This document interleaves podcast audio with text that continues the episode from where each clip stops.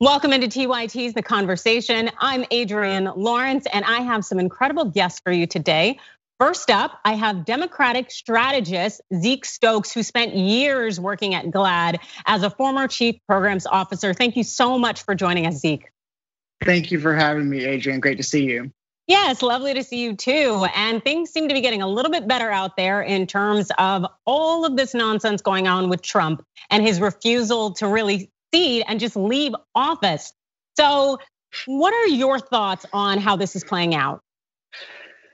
You know, I've had so many thoughts over the last two weeks, like I guess you and so many Americans. You know, this really is unprecedented and it's gone from silly uh, and disruptive to really uh, dangerous and, and quite frankly deadly. We just crossed 250,000 uh, Americans dead from the coronavirus. And yet we've got this administration standing in the way of the incoming Biden Harris administration when they need to be uh, getting down to serious business to, to make sure that they can hit the ground running on day one to get this vaccine distributed, uh, to make sure that we've got a, a, plan in place for recovering economically from this pandemic, uh, and of course tackling all the things that were issues in this election, like climate change and and uh, systemic racism and criminal justice and all of those things, such big things that we have to to do. And right now, Donald Trump uh, and his allies are standing in the way, and it's dangerous, and it is literally killing Americans. I, I, you can't overstate it, really. No, and you're absolutely right about that. We see the numbers come out every day showing COVID 19 being on the rise and all of essentially this havoc that is coming to fruition in part because Trump will not get out of the way. And since you focus on just the strategic elements largely of um, the Democratic platform, what do you think is most important to focus on right now, given the circumstances? Well, I think part of the big challenge we see uh, President-elect Biden having is having to deal with this this intransigent uh, uh, uh, president uh, and administration, uh, and try and, and still trying to bring the Americans together, which I think is what people voted for. They wanted a return to some level of normalcy, civility, and a real adult at the White House. Um, and that's what we got. And so he's really having a hard time uh, straddling this fence between you know, fighting fighting the Trump machine and, and making sure that they have access to everything they need in order to hit the ground running and do the job, and also making sure that we're moving sort of past this this petty partisan nonsense uh, and and divisiveness that we've seen for the last uh, few years. So he's got a really tall order, but I feel so good about where we are with this incoming administration. They've put together such an amazing transition team, uh, so many so many great uh, people from all walks of life, uh, all areas of of, uh, of public life in America coming together to tackle the big issues in front of us. So I feel good about where we're headed. It's going to be painful getting there, but one way or the other, Donald Trump is going to leave the White House and hopefully the public stage uh, for good on January 20th, uh, 2021. yes, definitely. At noon that day, I will hope that he will be out of the White House and out of our lives. Let's hope. Um, but in terms of Biden's transition and the team that he is assembling, uh, you're right. It is a lot more diverse in terms of making sure that people come from all sides, all walks of life, and have representation in uh, and experience working with different members of different parties. And so I think that could help with um, kind of getting rid of that divisiveness that's there and bringing people mm-hmm. together. And so well, when you and, go ahead. Yeah. Oh no, and professionals, scientists, medical professionals giving their best advice to this administration, this new incoming administration. It's going to be a new day. We we kind of forgot what it was like to have have you know normal leadership in this country, uh, and we're starting to feel it again, and it feels really great, doesn't it? Oh no, it absolutely does. Uh, but the one thing that doesn't feel all that awesome, just because you're wondering how successful can they be, is this coup attempt that's kind of going mm. on, and that is also kind of being ignored at the same time because there's this thought of, oh, they won't be able to pull it off. And what does it really say to you if the Dems aren't responding to this purported coup that we see Giuliani and Trump really trying to orchestrate? Well, there's a few things to remember. I think the first is that the vast majority of Americans believe this election is settled and are not giving a lot of credence to uh, the antics that Trump and Giuliani and their their allies are trying to pull. That said, we ought to call this out for what it is. It is a coup attempt. In any other country, we would say this is a coup attempt to undermine uh, undermine uh, democracy, undermine the will of the people, and to stay in power at all costs. That's what he's doing. We shouldn't try to sugarcoat that, uh, even though we feel like the outcome will not be successful for him. Um, I think you know one of the things Joe Biden said in his news conference yesterday after he met with the governors on the coronavirus um, pandemic was that they're keeping all options on the table uh, as it relates to how to deal with this. Um, and you know, I think you know Donald Trump telegraphed to us uh, the day he came down uh, the escalator at Trump Tower uh, four years ago who he was. Um, what I think we need to see now is who these Republicans are who are surrounding him Lindsey Graham, Ted Cruz, Mitch McConnell, who are giving him cover to do this kind of nonsense. Um, and I think history is going to treat those people uh, and the people who stood with this president at this time very, very badly. And they literally have blood on their hands. This is not this is not a, a, a time for for gamesmanship, one-upsmanship, partisanship. This is a time to come together and do what's right because people are literally dying. We've all seen the the the video of, of, of miles of cars lined up down the streets and in cities across this country because people are hungry and they need food. These elected leaders need to get to work. They need to come together with Joe Biden and Kamala Harris and get the job done. Nothing else is acceptable.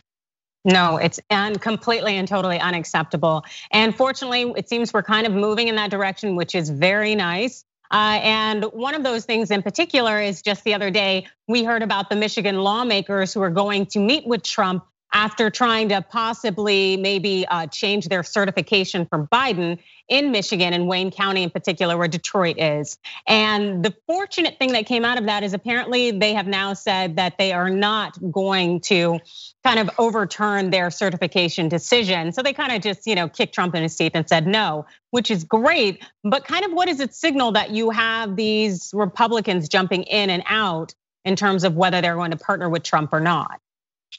It's literally insane, Adrienne. I mean, you really just can't put a big enough exclamation point on it. The fact that the president of the United States, the defeated president of the United States, would call these local canvassing board people, uh, and you know, as far as we can tell, try to persuade them to rescind their their uh, certification of this election in Michigan, um, you know, in an attempt to undermine the overall uh, outcome is really just insane, if not criminal.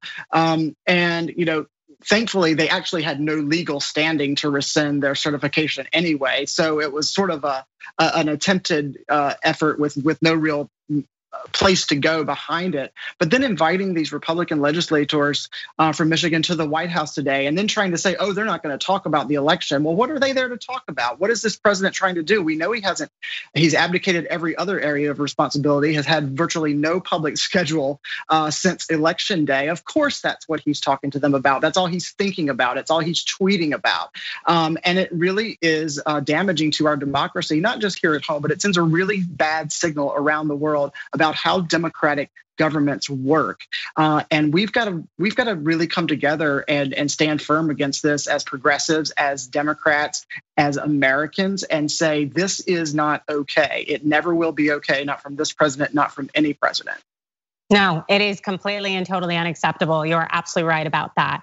And something that I would definitely love to address in part because it's so uh, important to me and I am just so absolutely bothered by it. And I know you have uh, a lot of experience working at GLAAD. And so we saw as Trans Awareness Week wrapped up having this decision come out of the 11th Circuit Court of Appeals, which basically said that bans on anti LGBTQ conversion therapy violates the First Amendment.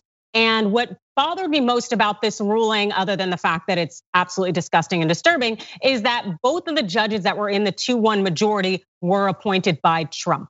And so the reality is that now we have a judiciary that is it's largely inundated with Trump appointees who have this conservative, very narrow minded outset, and that could control a lot of how this nation goes moving forward, even if Trump is unseated. So I would love to hear your thoughts about the judiciary in particular. The judiciary is the great uh, tragedy of this entire four years, whether it's Amy Comey Amy Coney Barrett at the at the Supreme Court, or what's happened uh, at circuit courts and federal courts all across this country for the last four years. They they want to talk about court packing. That's what they've been doing at every level for the past four years, and we see the results of that in the, in a case like the one you just mentioned. Uh, conversion therapy is nothing more than state sanctioned child abuse. It is an effort to to to to convince LGBTQ kids that they're not LGBTQ, and we know that it has very dire consequences for those who go through it, including much, much more likelihood that they will attempt suicide. Uh, we've we've uh, achieved a ban on conversion therapy in I think 28 states now. We need a national ban on conversion therapy, and thankfully Joe Biden and Kamala Harris have committed to that. Oh wow, that that just it gives me so much joy and makes me look forward to their administration even more. Thank you so much for joining us, Zeke. Can you tell the viewers where they can find you?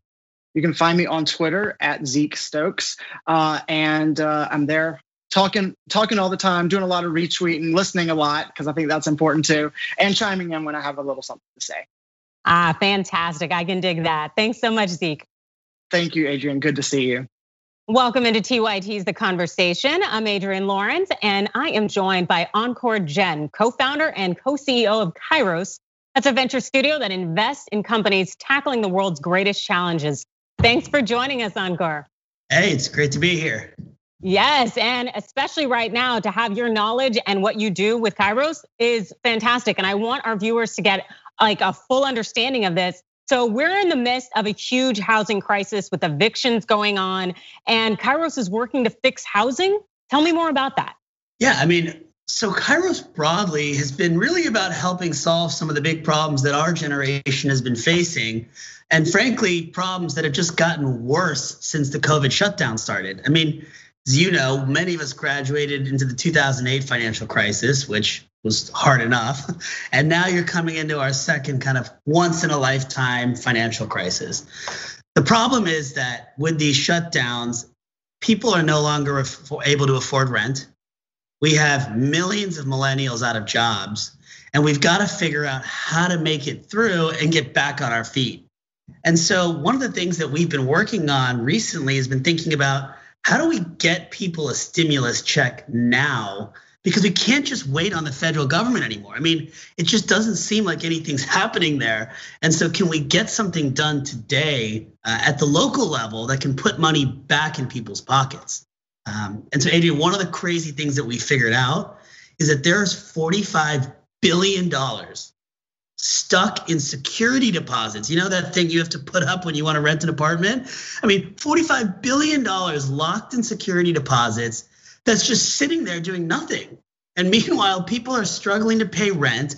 People are trying to get to the next month. And so we came up with a plan to abolish security deposits.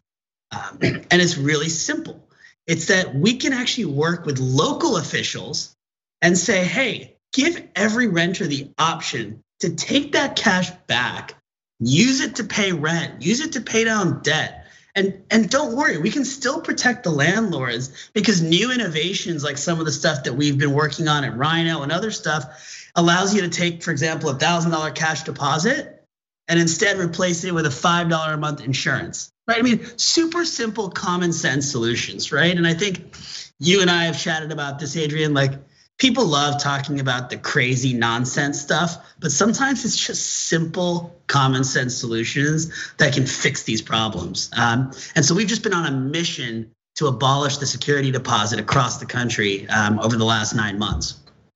That is really cool. And it's funny because you think, oh, this is so ingenious when really, no, you're right. It's kind of commonsensical. Yet I think we've been following this old format for so long that we've kind of just gotten used to these things that we just know we just do.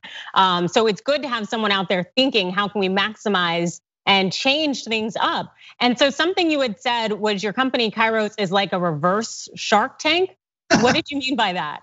So we think a lot about starting with problem first, right? I think entrepreneurship at its best is about solving real problems facing real people. And technology at its best takes something that's a problem, makes it better, and then democratizes access so everybody can benefit, right? And our problem that we wanted to solve at Kairos, kind of in that reverse Shark Tank model, was how do we make life more affordable? Right? How do we give more people in our generation access to better healthcare? How do we create jobs for our generation when we're worried about? I mean, even pre-COVID, we had to worry about AI automating jobs.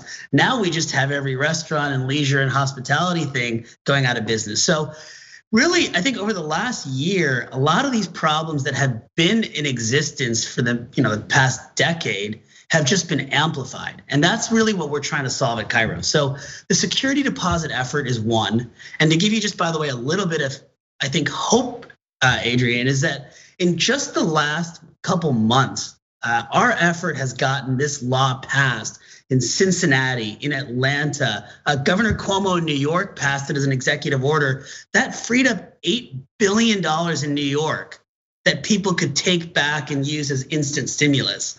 Uh, and you know, in the next couple weeks, I'm making an announcement with Mayor Garcetti from LA and Mayor Suarez from Miami to bring that same type of renter stimulus to people across the country, right?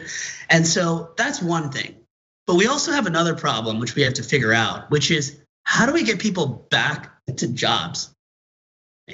Unfortunately, a lot of restaurants, a lot of hospitality, a lot of travel industries have been devastated by the shutdowns. And many people in our generation have been affected. I think there's still 11 million people unemployed. Unfortunately, many of these jobs aren't coming back in the immediate future.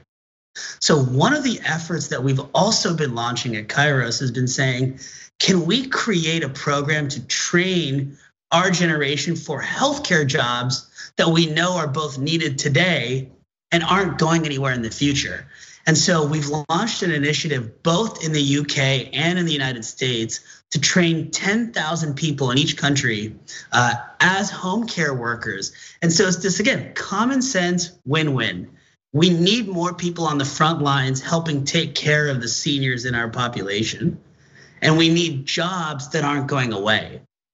Home care is this incredible entry point into healthcare because you can get started with not that much time of training, and it becomes an entry point to then grow into anything from a licensed practical nurse to a registered nurse where you can start to make really meaningful income for you and your family. That that's incredible and it sounds like it's a great opportunity for people to really like you said get that knowledge base so that they can stay employed and hopefully be happily employed. But something you also mentioned in terms of working in the UK and kind of getting that partnership going. And I know your background, you initially started in foreign policy. So, how has your background in foreign policy really been advantageous as you look to solve the world's problems? Look, I think for too long, there has been this disconnect between the private sector and Silicon Valley and that entrepreneur world and government right? And the truth is that many of these problems that we're talking about are things that government should be doing something about. And I think sometimes just political leaders get in their own way. And you see this across the world. And so if we can create a more of a partnership where innovators and entrepreneurs can find these common sense solutions that you talk about all the time and then work with policymakers to make sure that it's being accessed by everybody right? Not just the select few at the top, but how do we make sure these solutions are available to everyone? Right? That kind of partnership is really powerful. And you know, when you think about foreign policy, that's one of the things that makes things work. Because at the end of the day, economic ties are what influence most of foreign policy. And so if you can create these win-win solutions that are good for business and good for people, right?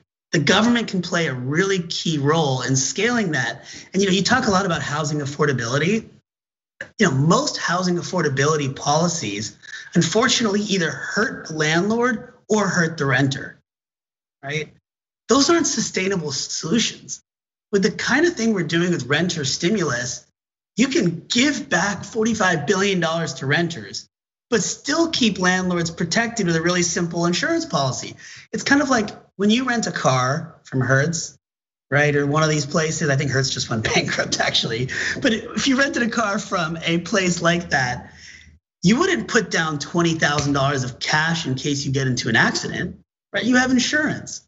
So why do we allow our landlords to take thousands of dollars out of our pockets when the average American barely has $400 for emergency expenses as it is? right? So again, it's just these common sense solutions that I think the private sector and entrepreneurs can bring, and then with the help of government leaders, really make available to everybody. That is very, very wise. And hopefully it'll be something that will be adopted without question across the board. And so we don't have very much time left, but I kind of wanted to pick your brain a little bit since you are kind of the mastermind. Um, what is your most irrational fear? Gosh, you know, I, I think the thing that scares me the most these days is people's inability to trust information anymore.